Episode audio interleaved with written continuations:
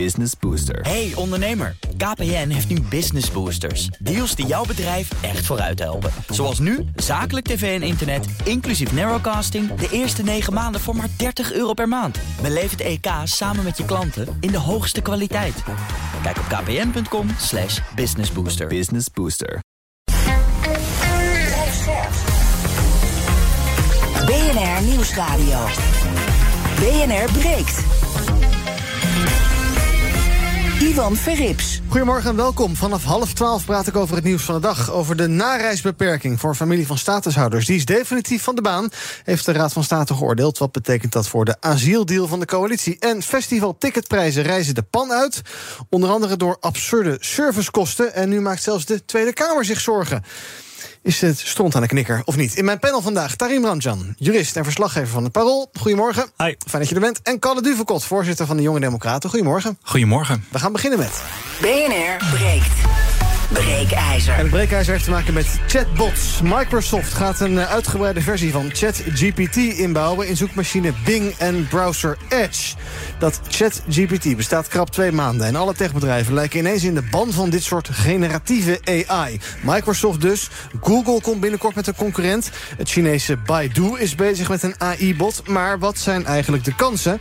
En ook de bedreigingen. Kunnen we straks nog goed onderscheid maken wat menselijk werk is en wat niet? En is dat eigenlijk erg? Schrijven we in de toekomst geen eigen e-mailtjes meer? Verdwijnt het menselijk contact? Of moeten we ons er niet zoveel zorgen om maken? Ons breekijzer vandaag. AI-chatbots vormen een bedreiging voor menselijk contact. Wat vind jij? Is het een positieve ontwikkeling dat die AI-chatbots veel tijdrovende taken van ons kunnen overnemen? En moeten we dit dus toejuichen? Of maak je juist zorgen? Gaat het veel te snel? Zijn er veel te weinig regels? En ben je misschien bang dat binnenkort iedere online en misschien ook wel fysieke interactie met een chatbot is? 020-468-4x0. Als telefoonnummer. Als je dat belt, krijg je mensen aan de lijn. Zonder AI dus. Wel intelligent trouwens. 020-468-4x0. En als je niet wil bellen, maar wil stemmen, kan het ook via de stories van BNR Nieuwsradio op Instagram. Maar het leukste is even bellen. 020-468-4x0. Dan spreek ik je zo. Zometeen hoor je hoe Kalle en Tarim erover denken. Maar ik begin bij Ferdine Hermans. Zij is hoogleraar computerwetenschappen aan de Vrije Universiteit in Amsterdam. Goedemorgen. Goedemorgen. AI-chatbots vormen een bedreiging voor menselijk contact. Ja, als je al die berichten van de afgelopen maanden zo leest, wat is jouw indruk dan? Ja, ik vind het helemaal niet zo overtrokken eigenlijk. Het ligt natuurlijk een beetje aan hoe je menselijk contact definieert. Het grootste risico is misschien nog niet eens zozeer contact, maar meer informatie. Als je iets leest op internet, wij zeggen wel eens tegen leerlingen en studenten, nou, als het op 3 websites staat, dan kan je het meer vertrouwen dan als het op 1 website staat. Ja. Meerdere bronnen is belangrijk. Op het moment dat die chatbots heel veel informatie kunnen genereren, is de vraag, wat doet dat met, als wij die informatie lezen, hoe wij dat interpreteren? Ja, zal ik wat bekennen? Ik ben benieuwd. Ik heb laatst een mail naar iemand gestuurd. Die heb ik laten genereren door ChatGPT. En diegene heeft toen een antwoord gestuurd. En toen dacht ik, dat is ook lullig. Dan heb ik een mail gestuurd, die heb ik helemaal niet zelf gestuurd. Heeft diegene helemaal een antwoord staan dichten. Die heeft natuurlijk gedacht dat ik zelf die mail getikt had. Ik voelde me een beetje schuldig, Ferdine. Ja, en wat je misschien wel krijgt, dat zie je al op internet, maken mensen daar grapjes over, dat dit aan 2 kanten gebeurt. Oh ja. Dus jij stuurt een berichtje naar de chatbot, van bijvoorbeeld, ik solliciteer op deze baan. Komt daar een hele mooie sollicitatiebrief uit met veel rijk detail, heeft hij allemaal uit LinkedIn gehaald. En dan vervolgens aan de andere kant wordt dat weer samengevat. En wat leest die ander dan? Hij wil de baan wel. Ja, Misschien ben ik ook wel in een aap gelogeerd. Nee, oké. Als jij ertussen hoort, is het dan, denk je, vooral een bedreiging of vooral een kans? Voordat we zo de diepte in gaan. Ja, dus in de hoek van nepnieuws en ook deepfakes, die er natuurlijk hetzelfde doen, maar niet met tekst, maar met plaatjes. Mm-hmm. Goed als mens nog weten, is dit nu door iemand met zorg samengesteld? Of komt dit uit de computer? Mm-hmm. Dat wordt zelfs voor experts lastig te bepalen. Okay. En je kan je daar de risico's goed bij voorstellen, denk ik. Oké, nou hoe we daar dan mee om moeten gaan, wil ik zo meteen graag met je bespreken. Eerst een rondje in mijn panel. Tarim, ons breekijzer. AI-chatbots vormen een bedreiging voor menselijk contact. Wat denk jij? Nou, ik vrees niet zozeer voor menselijk contact. We hebben het over e-mails. Nou, een heel groot deel van e-mails wordt er automatisch verstuurd. Dus dat is niets nieuws. Maar dan weet je, het is een nieuwsbrief. Ja, maar ook auto-replies. En het wordt wel duidelijk aangegeven, dat is wel waar. Maar goed, dat vind ik nog niet zozeer een groot issue. Je kunt ook denken aan kansen als het gaat om menselijk contact. Mm-hmm. Wat nou als je een chatbot hebt voor mensen die aan eenzaamheid lijden, waarmee je echt wel een goed gesprek kan voeren, of die echt op je gevoelens kan reflecteren. Nou, lijkt me best wel bijzonder. Waar ik wel banger voor ben, is toch de toepassing in het onderwijs. Ik gaf afgelopen maand een vak op de universiteit en mijn studenten die moesten ook een essay inleveren. En op een gegeven moment zei eentje nog net niet van oké, je kan het door ChatGPT laten schrijven, maar die zei van, oh ja, je kunt ook een soort grammatica-controle laten uitvoeren op ChatGPT. En ik zei wel van, nou, als docent heb ik nu even mijn oren dicht gedaan voor je. Ja. En zeg dit maar nooit meer. Ja. Daar vrees ik wel voor. Ja, je hebt al een programmaatje, geloof ik, dat je tekst kan invoeren en die dan kijkt of het door zo'n chatbot gemaakt is. Ja, Grammarly. Nee, dat kijk ik nog niet. Nee. Ja, dat is er geloof ik wel. Dus dat is misschien maar goed. Maar dan, goed om te weten. Welk gevoel geef je dat dan? Misschien zit je dus gewoon een of ander computerwerkje na te kijken, terwijl je dan met heel veel liefde naar tekst van een leerling zit te kijken. Dit geeft me het gevoel van straks huur ik een jurist in als ik het nodig heb voor €400 per uur die zijn rechtenstudie via ChatGPT heeft gehaald. Ja. Dat weet ik niet. Maar aan de andere kant, je zegt jurist, je bent zelf jurist. Ik kan me voorstellen dat het misschien ook wel kan helpen met het doorzoeken van enorme bergen data, precedenten en dergelijke. Dat kan misschien ook wel kansen bieden, ook voor de juridische sector. En daar heb je weer over een andere toepassing. Ja? Want als we het hebben over Bing en dergelijke en het optimaliseren van een zoekmachine, we weten allemaal dat Bing niet zo goed werkt, anders zouden we het nu ook allemaal gebruiken. Ja. Daar liggen weer wel kansen. Oké. Kalle, wat vind jij? Ja, het is, ik val een beetje de andere panellid een beetje bij. Ik dacht aan. Nee, niet aan. Ja, dat kan, maar nu niet. Nee, er zitten zeker risico's in, maar er zitten ook een hele hoop kansen in. Hè. We hoorden het net al even over eenzame mensen, maar bijvoorbeeld ook mensen die zelf gewoon door een beperking misschien wat minder goed zijn in gewoon typen of schrijven. Die kunnen daardoor wel gewoon brieven naar hun naasten sturen, et cetera, et cetera. Dus daar liggen een hele hoop kansen. Er zitten natuurlijk inderdaad ook vooral in het onderwijs een hele hoop risico's voor fraude in. Als je gaat kijken van is dat dan wel echt door iemand zelf geschreven? Er zitten alleen nog wel wat kinderziektes in die software, waardoor het nu nog wel op te vallen valt. OpenAI heeft ook net zijn systeem gepresenteerd waarin ze zeggen van met dit systeem kunnen we het gaan opsporen en kunnen we gaan detecteren of een essay echt door iemand zelf geschreven is of door dit programma. Maar er zitten bijvoorbeeld ook foutjes in, taalfouten, maar ook voornamelijk of de informatie actueel is. Ja. Wat er eigenlijk nou ook bij ChatGPT gedaan wordt, is eigenlijk wordt er gewoon gekeken van we nemen een snapshot van een zoekbrowser met alle informatie die heeft en op basis daarvan wordt er een stuk geschreven. Maar wat er daarna nog allemaal bij komt, dat wordt allemaal niet meegenomen. En waar het vandaan komt en hoe je erop komt. Exact. Ja. Ik zag een voorbeeld, ik geloof uit Groot-Brittannië, van een bedrijf dat iets met tuininrichtingen deed. Daar werkt iemand die sociaal niet heel erg vaardig was, maar die moest wel klantcontact hebben en via de mail. Dus hem werd dan geadviseerd, vertel wat je wil zeggen in die mail in 2 korte zinnetjes in zo'n ChatGPT-verhaal. En dan maakt hij er een lopende mail van met alle beste, met vriendelijke groeten enzovoorts. Dat vond ik best een mooie toepassing verdienen. Ja, aan de ene kant wel. Aan de andere kant, als je het dan hebt over menselijk contact, kunnen wij ons als mensen niet inleven in die andere persoon. Als dat iemand is die daar heel veel moeite mee heeft. Ik kan dat best begrijpen. Heb ik dan een algoritme nodig om begrip op te brengen voor iemand die niet zo goed schrijft? Want anders krijg je een soort eenheidsvorst. Dan lijkt alles op elkaar. Begrijpen.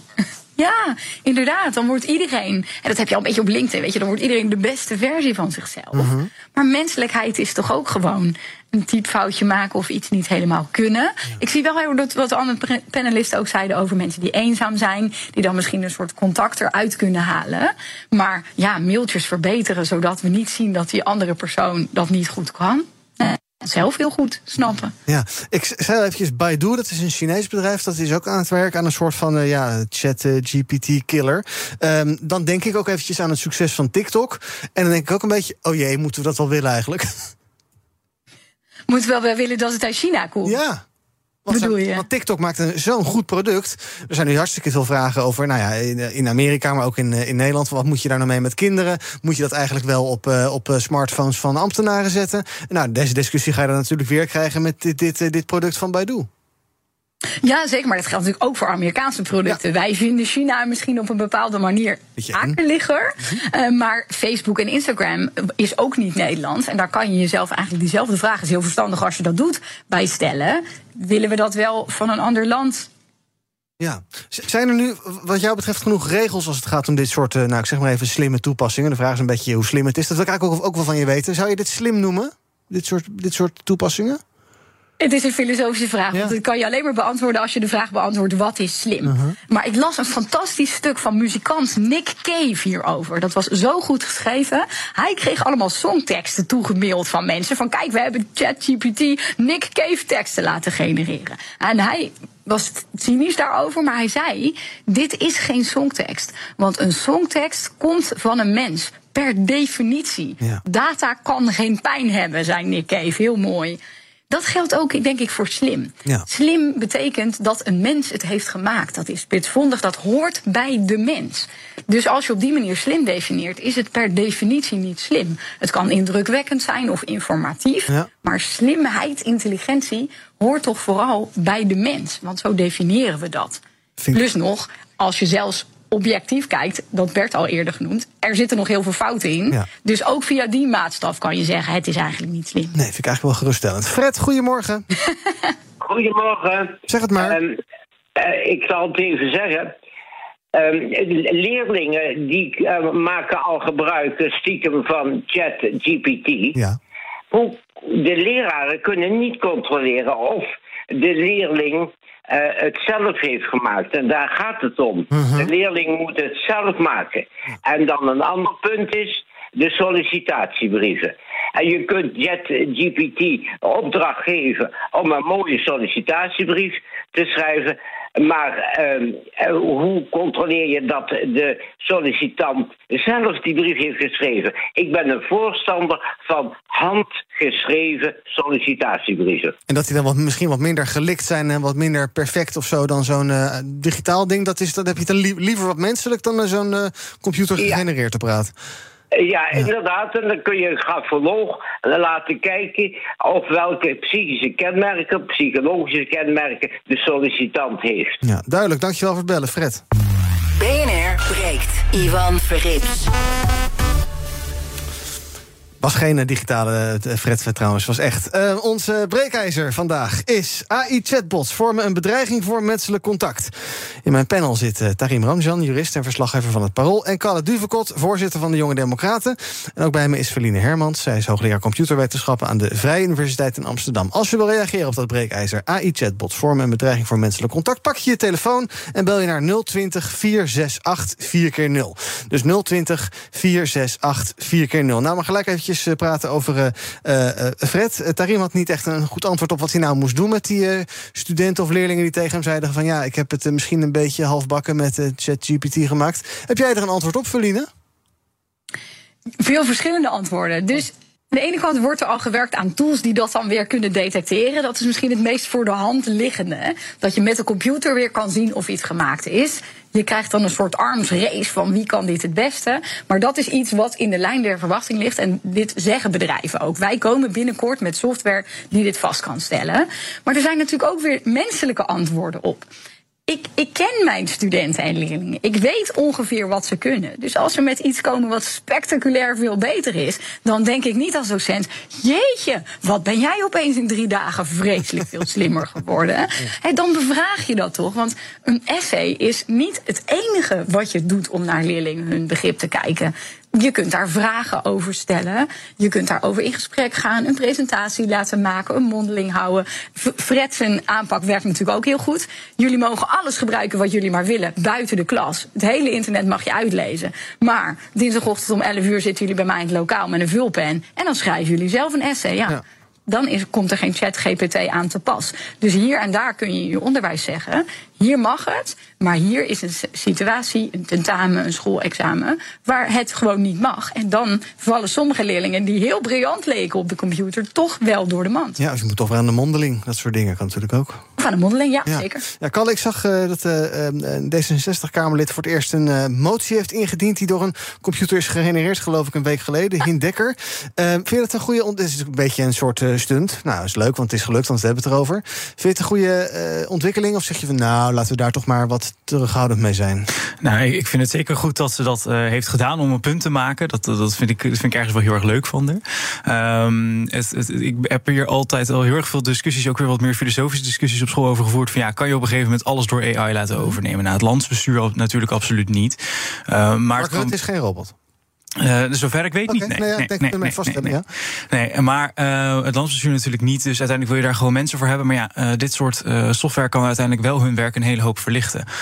Zeker ook als je kijkt naar dat we nog steeds onze parlementsleden te weinig ondersteuning bieden. Dat we eigenlijk te weinig parlementsleden hebben. Mm-hmm. Kan een hele hoop schrijf- en regelwerk, een hele hoop bureaucratisch rondslomp daaromheen zou opgelost kunnen worden met zo'n AI. Ja, dus de ondersteuning, ja. Maar om zo'n hele motie te laten maken, leuk als stuntje, maar niet heel wenselijk. Nee, ik zou het niet doen. Je kan het natuurlijk wel bijvoorbeeld voor een eerste concept draft doen, dat je er dan zelf als Kamerlid nog een keertje overheen gaat om te checken, is dit nou echt precies wat ik in wil dienen? Ja, Tarim, als jij belt naar een klantenservice, krijg je natuurlijk ook vaak van die bandjes aan de lijn. Dan moet je inspreken wat je wil. Dan moet je het nog een keer inspreken, je postcode inspreken, je huisnummer, en dan door allerlei menus heen worstelen. Vind je dat frustrerend? Had je gewoon liever misschien een mens aan de lijn gehad? Of vind je het eigenlijk ook prima om als een soort ik voel me altijd een beetje een gekkie dan als ik zeg een bandje sta te praten. Nou ja, abonnement opzeggen. Het hangt er vanaf. Je hebt soms wel echt van die menus die zijn ondoorgrondelijk. Maar als je op een gegeven moment een persoon aan de lijn krijgt en dat is de juiste persoon, dan ben ik er wel weer heel blij mee. In plaats van dat je eindeloos in de wacht staat. Dus dat is denk ik eigenlijk een beetje exemplarisch voor hoe ik zie dat je AI kan gebruiken. Het moet vooral dienend zijn, maar wel met als eindpunt uiteindelijk menselijk contact. Dus ook wat Kalle net zegt over het gebruik van AI in de bestuurlijke lagen van het land. Het kan zeker helpen om ambtenaren en parlementariërs te ontlasten. Maar dan kom ik even met de hellend vlak argument. Mm-hmm. Want de zwarte lijst van de Belastingdienst en alles wat daar omheen zat, daar werd ook al een beetje geëxperimenteerd met AI.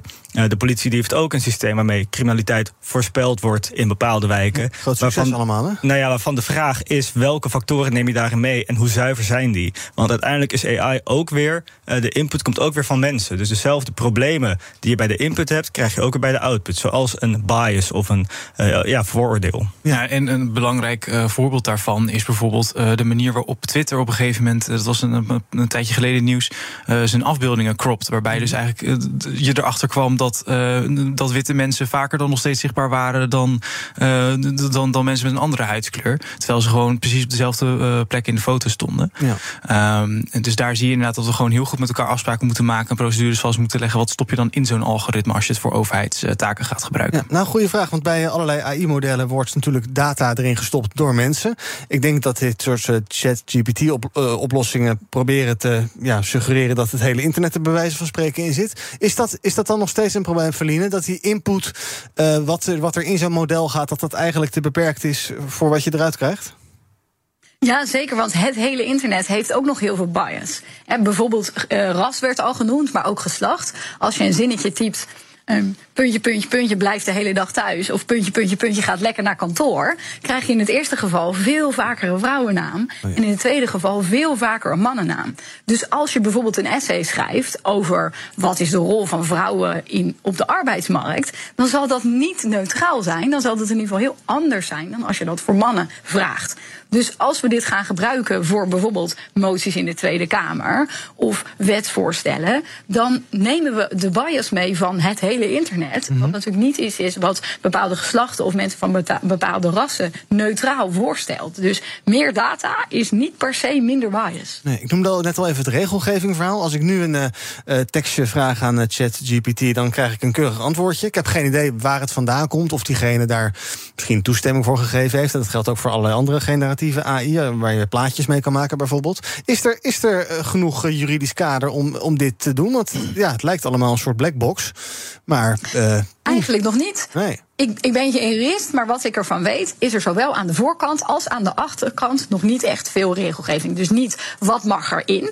Ik heb ook veel codes op internet staan die ik heb geprogrammeerd. En die kunnen dan zomaar, als je vraagt, maak eens wat code voor zus of zo, dan komt mijn code daarop. Ja. Ik heb daar helemaal geen toestemming voor gevraagd. Nee. Ik heb wel gezegd dat mensen mijn codes mogen gebruiken, maar niet dat machines mijn codes mogen gebruiken. Dus dat is de invoerkant. En ook de uitvoerkant. Mag je dit gebruiken? Op school of op de universiteit is een vraag. Maar ook in een wetsvoorstel, in een motie, mag dat? Als rechter mag je zeggen, ik heb het even door ChatGPT gehaald en het is 6 jaar geworden helaas. Het is vrij plotsklaps toch zo groot geworden. Die algoritmes, die GPT, dat kenden wij al als programmeurs. Maar dat het nu zo opeens de samenleving inkomt. We lopen allemaal achter op allerlei vlakken. met begrijpen wat dit doet, maar ook met dit dichttimmeren waar je dat wil. En dat is zo eenvoudig nog niet, om goed vast te stellen wat dan eigenlijk mag. Want als ik mijn codes of mijn tekst op internet zeg en zeg, iedereen mag dit gebruiken. Er zijn bepaalde licenties, die kan ik op mijn teksten zetten en dan zeg ik, iedereen mag dit gebruiken. Maar nu wil ik er eigenlijk bij zetten, PS, niet de computer. Ja. Die tekst hebben we nog niet, die regels bestaan nog niet, waarbij je dat gebruik kan uitsluiten. Ja, is het eigenlijk dan onverantwoord dat dit gewoon zomaar in de menigte wordt gesmeten? Iedereen kan het gaan doen via openai.com. Ja, ik vind dus eigenlijk van wel. Ja. En je ziet dat Google had heel lang een terughoudendheid. Dus Google had deze technologie zeker al 1,5 jaar in huis. En was heel terughoudend. Dat hebben jullie misschien ook in het nieuws gezien, dat er zelfs een programmeur van Google zelf was, die een beetje zeg maar van de kaart was, want die dacht echt dat hij met een mens met een bewustzijn aan het praten was. Dus binnen Google hadden ze zelf al de conclusie getrokken, nou, je kunt dit eigenlijk niet zomaar lanceren, want dat heeft toch allerlei impact, disruptieve impact op allerlei gebieden. Maar ja, nu komt ook OpenAI ermee. En Microsoft springt in. Nu heeft Google dus ook gezegd, wij gaan het toch ook doen. Want ja, iedereen doet het, dus wij ook. Ja. Het is jammer dat niet iedereen wat terughoudendheid daarop heeft betracht. Ja. Want dan hadden misschien juridische zaken beter geregeld kunnen worden, voordat het zomaar op internet staat. Michael, goedemorgen. Hi, goedemorgen. Zeg het maar. Ik ben het oneens met de stelling. Omdat ik ergens geloof dat door deze ontwikkeling we ons steeds meer gaan afvragen of wat we zien echt is. Of wat we lezen, of wat we horen, of dat het echt is. En dat het uiteindelijk ons toch een beetje zal drijven naar persoonlijk contact toe. Als in dat we naar elkaar toegetrokken worden, om toch gewoon zeker te weten dat we echt met elkaar te maken hebben. Okay. Het is een beetje hetzelfde voorbeeld als dat je inderdaad in de klas komt en je verslag gewoon met pen moet gaan schrijven, zodat de leerkracht zeker weet dat je het echt doet. Maakt wel weer dat we naar elkaar toe worden getrokken, omdat de techniek op een gegeven moment de waarheid een soort van rekbaar begrip gaat maken. Ja, dus jij denkt dat dit zoveel chaos gaat schoppen dat we uiteindelijk elkaar weer gewoon gaan bellen en opzoeken om te kijken wat nou waar is en niet? Ik geloof sowieso dat elke beweging een tegenbeweging heeft. Ja?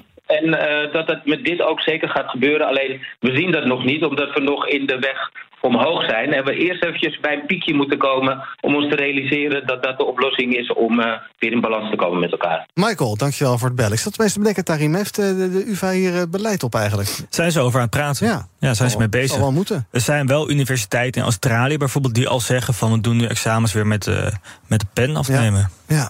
We hebben trouwens, Ferdine, bij BNR een onderzoekje gedaan. Erik van den Burg van onze onderzoeksredactie, die heeft met wat menselijke programmeurs van een bedrijf, Sterk IT, heeft die een soort van wedstrijdje gedaan met ChatGPT. Heeft dat opdrachtjes laten doen, aan de ene kant door die programmeurs, aan de andere kant door dat ChatGPT. En dan bleek eigenlijk dat ChatGPT best wel aardig was, maar dat die mensen het toch nog een stukje beter deden. Denk jij dat dit banen bijvoorbeeld van programmeurs, je zegt zelf, ik heb code online staan, dat dit banen gaat veranderen, gaat doen verdwijnen, of kunnen programmeurs rustig ademhalen en gewoon hun werk behouden? Nou, voorlopig zijn er nog heel veel tekorten. Dus als dit ervoor zorgt dat bestaande programmeurs effectiever worden, dan is het eigenlijk alleen maar goed, want we hebben nog heel veel programmeurs nodig.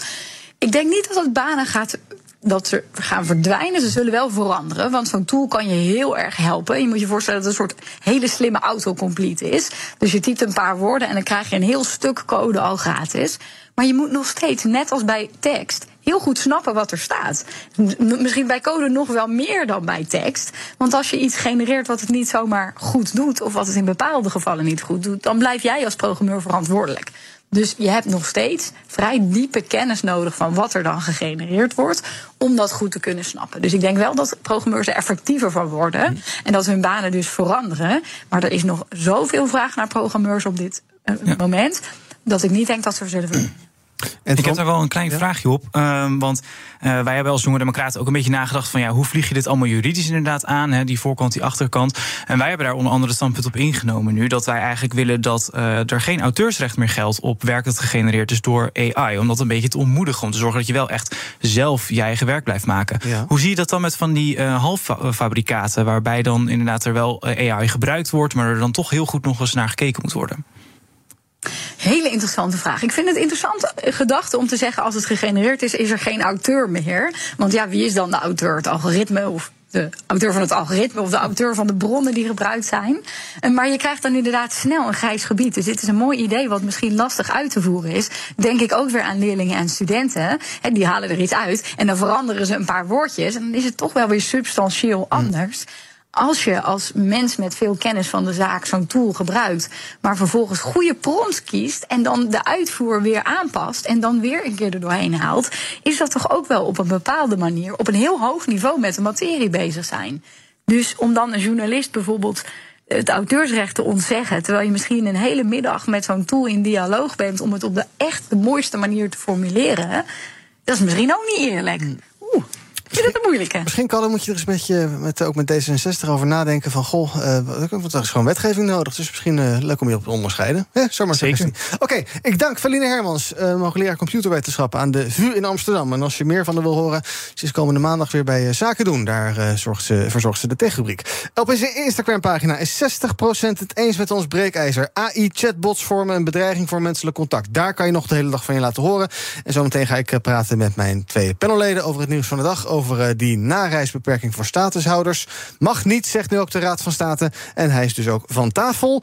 En de Tweede Kamer wil de woekerprijzen van doorverkochte concertkaarten aanpakken. Het gaat dan om die vermalendijde servicekosten. En ik denk dat we het ook nog even hebben over Zelensky, want die is inmiddels aangekomen in het Verenigd Koninkrijk. Hij heeft daar een ontmoeting onder andere met Rishi Sunak. En naar verluidt gaat hij ook spreken in het parlement. En koning Charles ontmoeten. Dat allemaal zometeen in het tweede deel van de...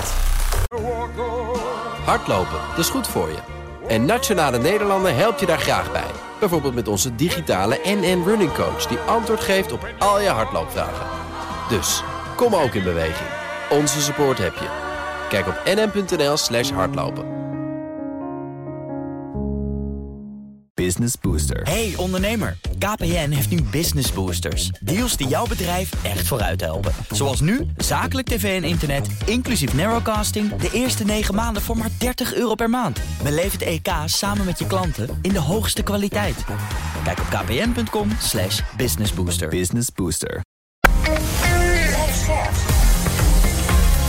BNR Nieuwsradio. BNR breekt. Ivan Verrips. Welkom terug. In mijn panel vandaag Kalle Duvekot, voorzitter van de Jonge Democraten, en Tarim Ranjan, jurist en verslaggever van het Parool. We gaan praten over het nieuws van de dag. En te beginnen met nieuws van ongeveer 1,5 uur geleden. Want de nareisbeperking van het kabinet mag niet, heeft de Raad van State ruim een uur geleden geoordeeld. Luister even mee. De nareismaatregel is in strijd met het Nederlandse en het Europees recht. Staatssecretaris mag de nareismaatregel daarom niet toepassen. Als hij een nareisaanvraag heeft ingewilligd, moet hij ervoor zorgen dat de gezinsleden direct naar Nederland mogen reizen. Dat zei Bart-Jan van Ettenkoven, voorzitter van de afdeling bestuursrechtspraak van de Raad van State. Kort na die uitspraak maakt het ministerie van Justitie bekend de maatregel te schrappen. En naar verwachting komen er nu 1000 extra mensen naar Nederland. Politiek verslaggever Leendert Beekman, jij was bij de uitspraak. Goedemorgen, Leendert. Goedemorgen, Jan. Ja, dit was wel verwacht, hè? Ja, we zagen hem van mijlenver aankomen. Ja, de nareismaatregel is van tafel. Daar werd van tevoren, al voordat de maatregel genomen werd, door iedereen voor gewaarschuwd. Zelfs vanuit het ambtelijk apparaat bij JNV van de staatssecretaris Eric van den Burg aan toe. Juristen zeiden het, vluchtelingenwerk zei het. En toch moesten mensen die wachten op hun familie, mensen met een status, dus asielzoekers met een status, moesten naar de rechter stappen. Er is nu gekeken naar 3... zaken bij elkaar gegooid en de hoogste bestuursrechter heeft een uitspraak gedaan. Ja, en die uitspraak was kort en was heel duidelijk. Het mag en het kan niet. Nee, wel een beetje gênant voor Eric van den Burg, hè?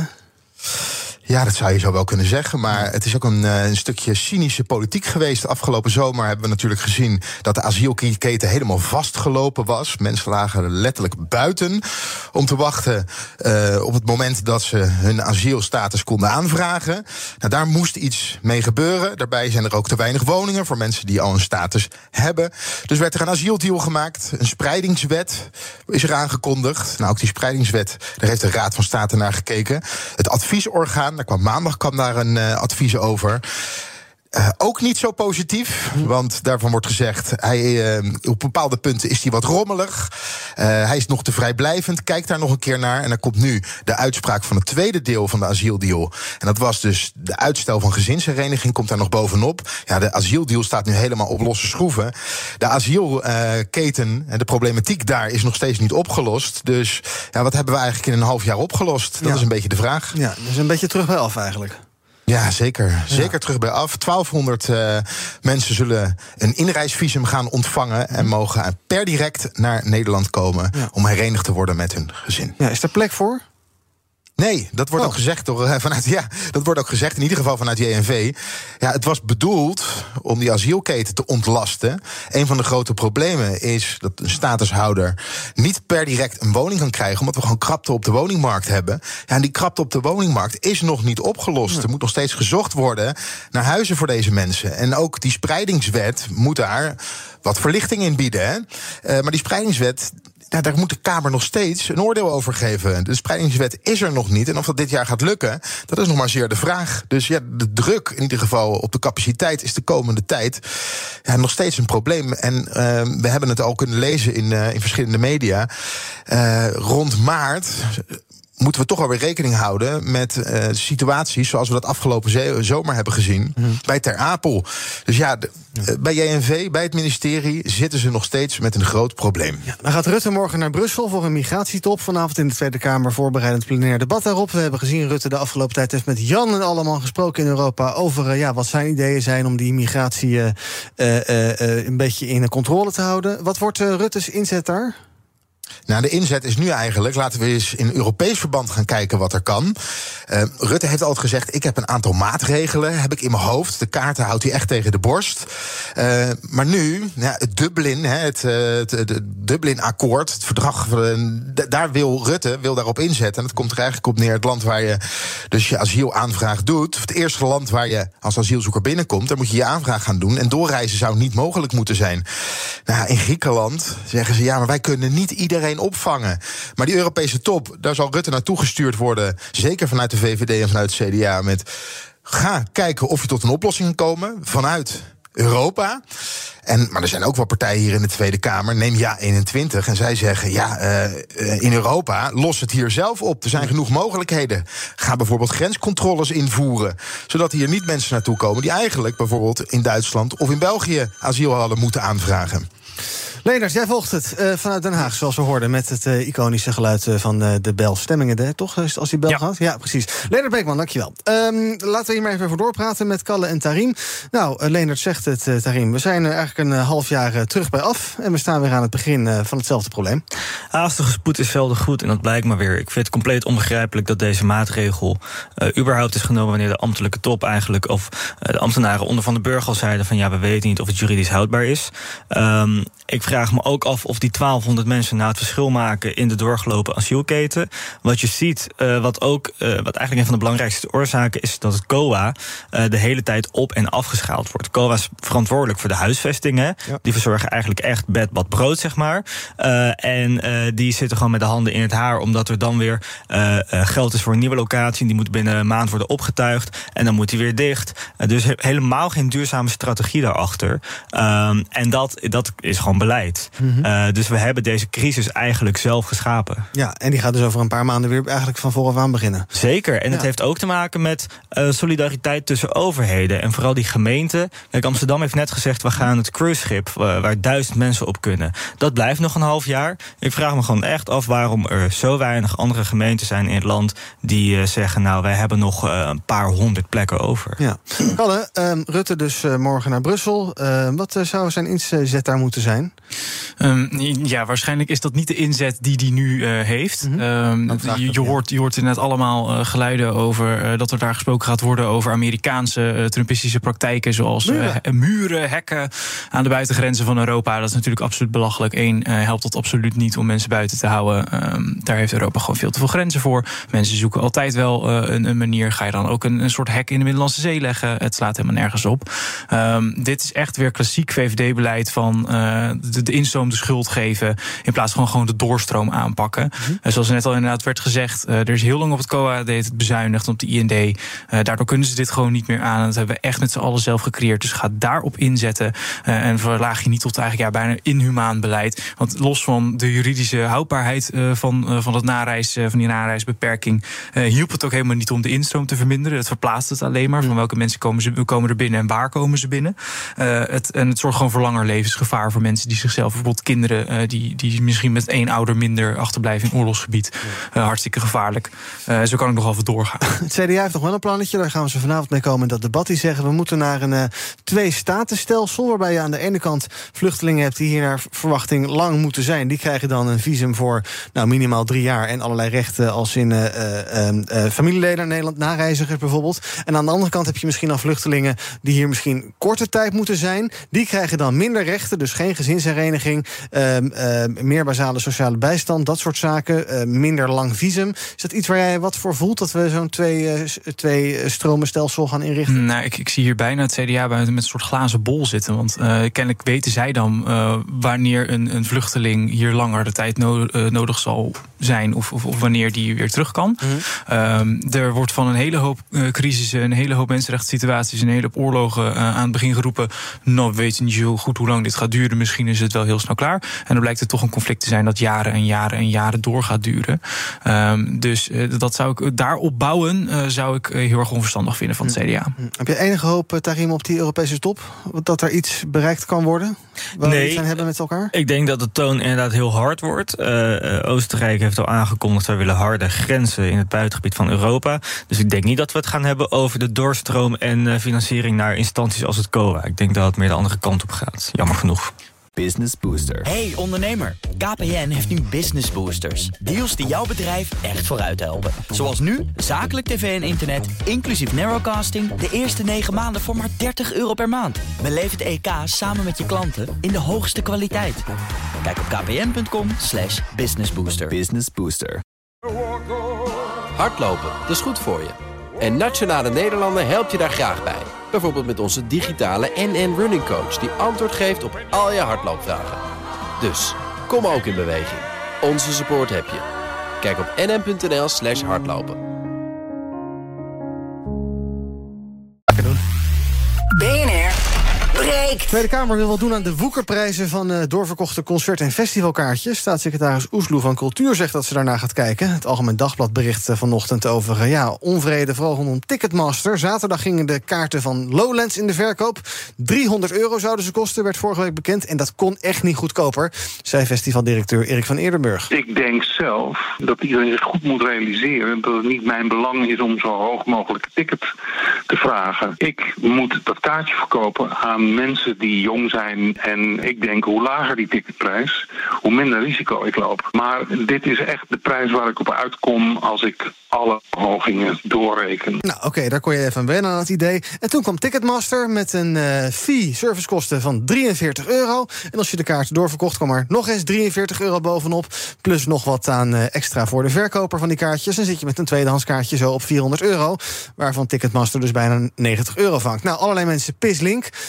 Is Ticketmaster te dominant in de festivalbranche? Moet er iets aan gebeuren? In Amerika is het ook al onrust over Ticketmaster. Nou, kijk, even over Eric van Eerdenburg gesproken. Wat betreft het prijskaartje voor Lowlands wil ik een klein beetje een lans voor hem breken. Hij heeft natuurlijk ook te maken met gestegen prijs. Hij heeft te maken gehad met leveranciers die hun prijs verhogen na COVID. Iedereen heeft het moeilijk gehad in de evenementen- en festivalbranche. Personeel, super moeilijk te vinden geweest het afgelopen jaar. Dus ik snap best dat het kaartje richting de €300 gaat. Hij zou, als hij wil, nog veel meer kunnen vragen, maar mensen betalen toch wel. Ik ben ook zo'n gek, ik heb het ook gedaan.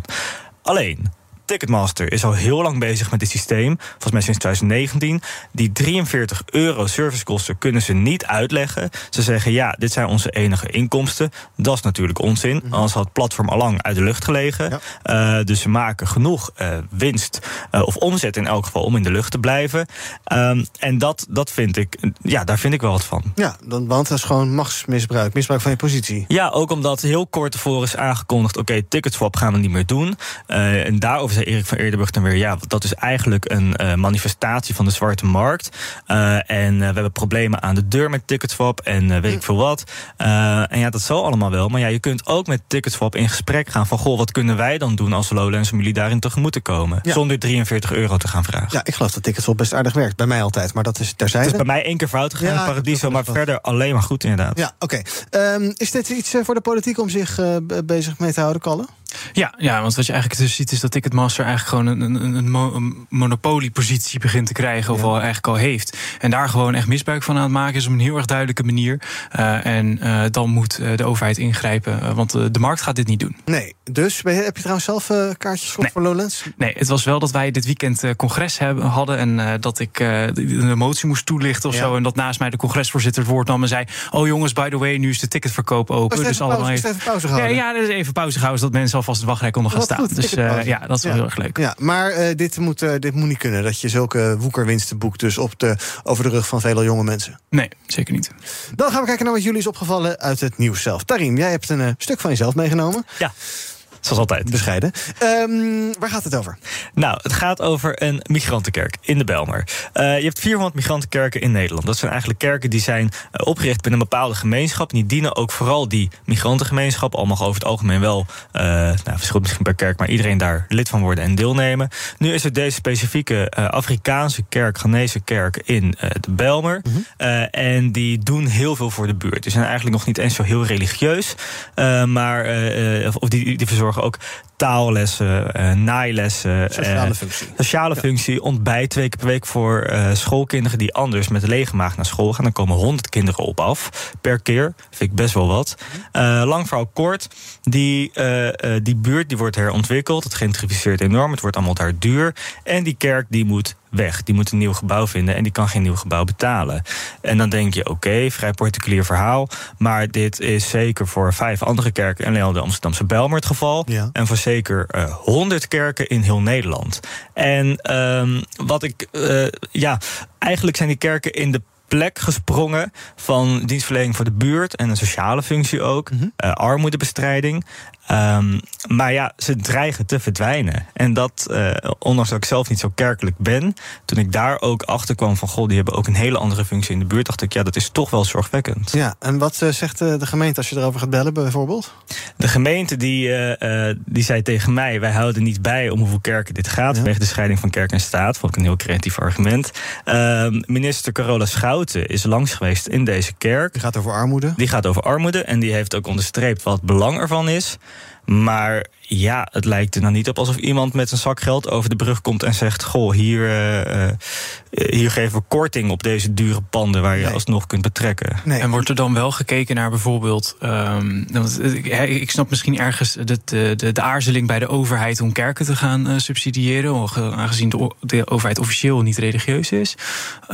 Maar wordt er dan wel gekeken of er een soort maatschappelijk alternatief kan komen, dat je het soort van die kerk omdoopt in een nieuw jasje, waardoor je dat argument in ieder geval weghaalt. Dus je kunt zeggen, dit is echt maatschappelijk, dus nu kan er wel overheidsgeld naartoe. En dat maakt die migrantenkerken dus weer heel eigen. Dat zijn best wel kleine gemeenschappen die heel erg op elkaar gebouwd zijn. Heel erg informele banden. Veel van die kerken willen ook niet in de openbaarheid, ondanks hun geldnood. Dus deze Afrikaanse kerk kon ik dan wel bezoeken en die waren heel gasvrij en open. Maar dat geldt voor die andere in de Bijlmer helaas niet. Dus die zijn ook best wel aarzelend tegenover een nieuwe instelling om daar dan in opgenomen te worden. De gemeenschappen die houden het liever onder elkaar. En dat is weer cultureel onderlegd. Weet ik veel. En bij migranten kan je ook niet heel veel geld ophalen. Is er een oplossing in zicht? Nee. Oh, dus? In juli loopt hun contract af en dan is het zoeken. En ze hebben hiervoor in een parkeergarage gezeten. Dus het kan dat ze misschien ergens weer oppoppen. Of een andere buurt. Maar dan moeten mensen in de buurt 40 minuten gaan lopen voor hun voedselpakketten. Mm. Nou ja, daar is werk aan de winkel dus, om het te regelen. Kalle, jij wil het hebben over het Europese antwoord wordt op de Inflation Reduction Act. Daar wordt in Europa best veel over gesteggeld.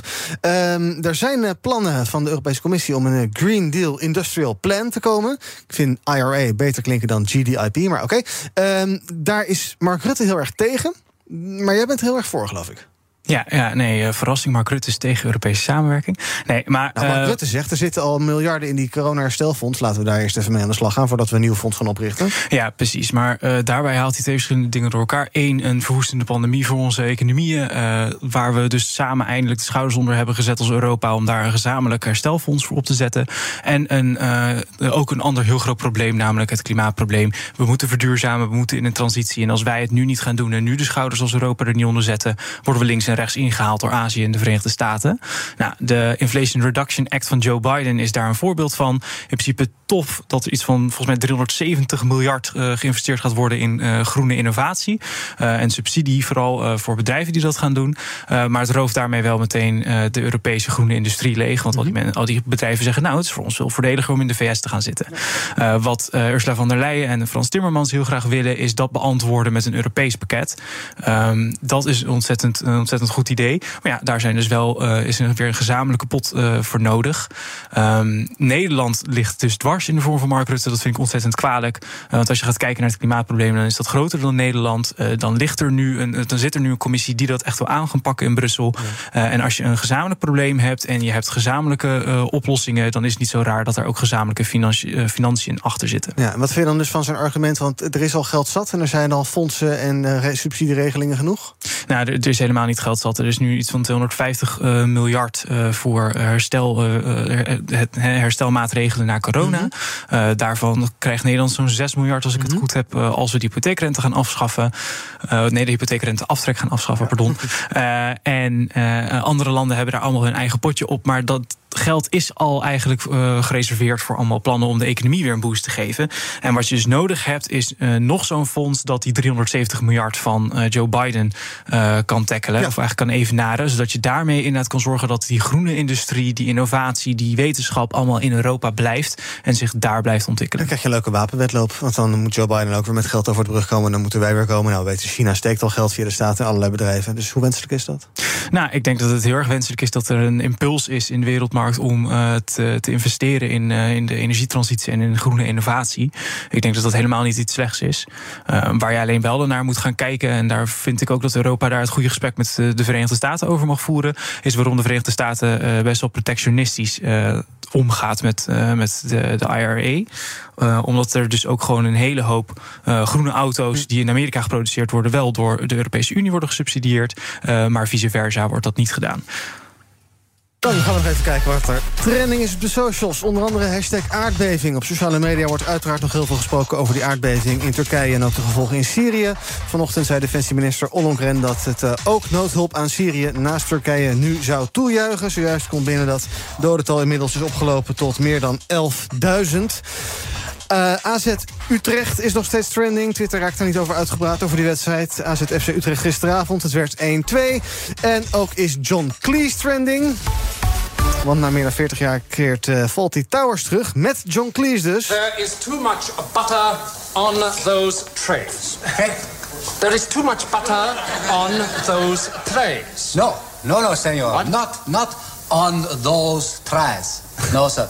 Uno, dos, tres. Ja, Cleese is inmiddels 83, speelt opnieuw de onhandige hotel-eigenaar Basil. En in dit vervolg ontdekt hij dat hij een dochter heeft. Samen openen ze dan een nieuw hotel. Die dochter wordt gespeeld door de echte dochter van John Cleese, Camilla. En Cleese en zijn dochter gaan het script ook samen schrijven. Hebben jullie het gezien, Fawlty Towers? Ja, leuk, want het is totaal niet iets van onze generatie. En toch kennen heel veel mensen van onze generatie het wel.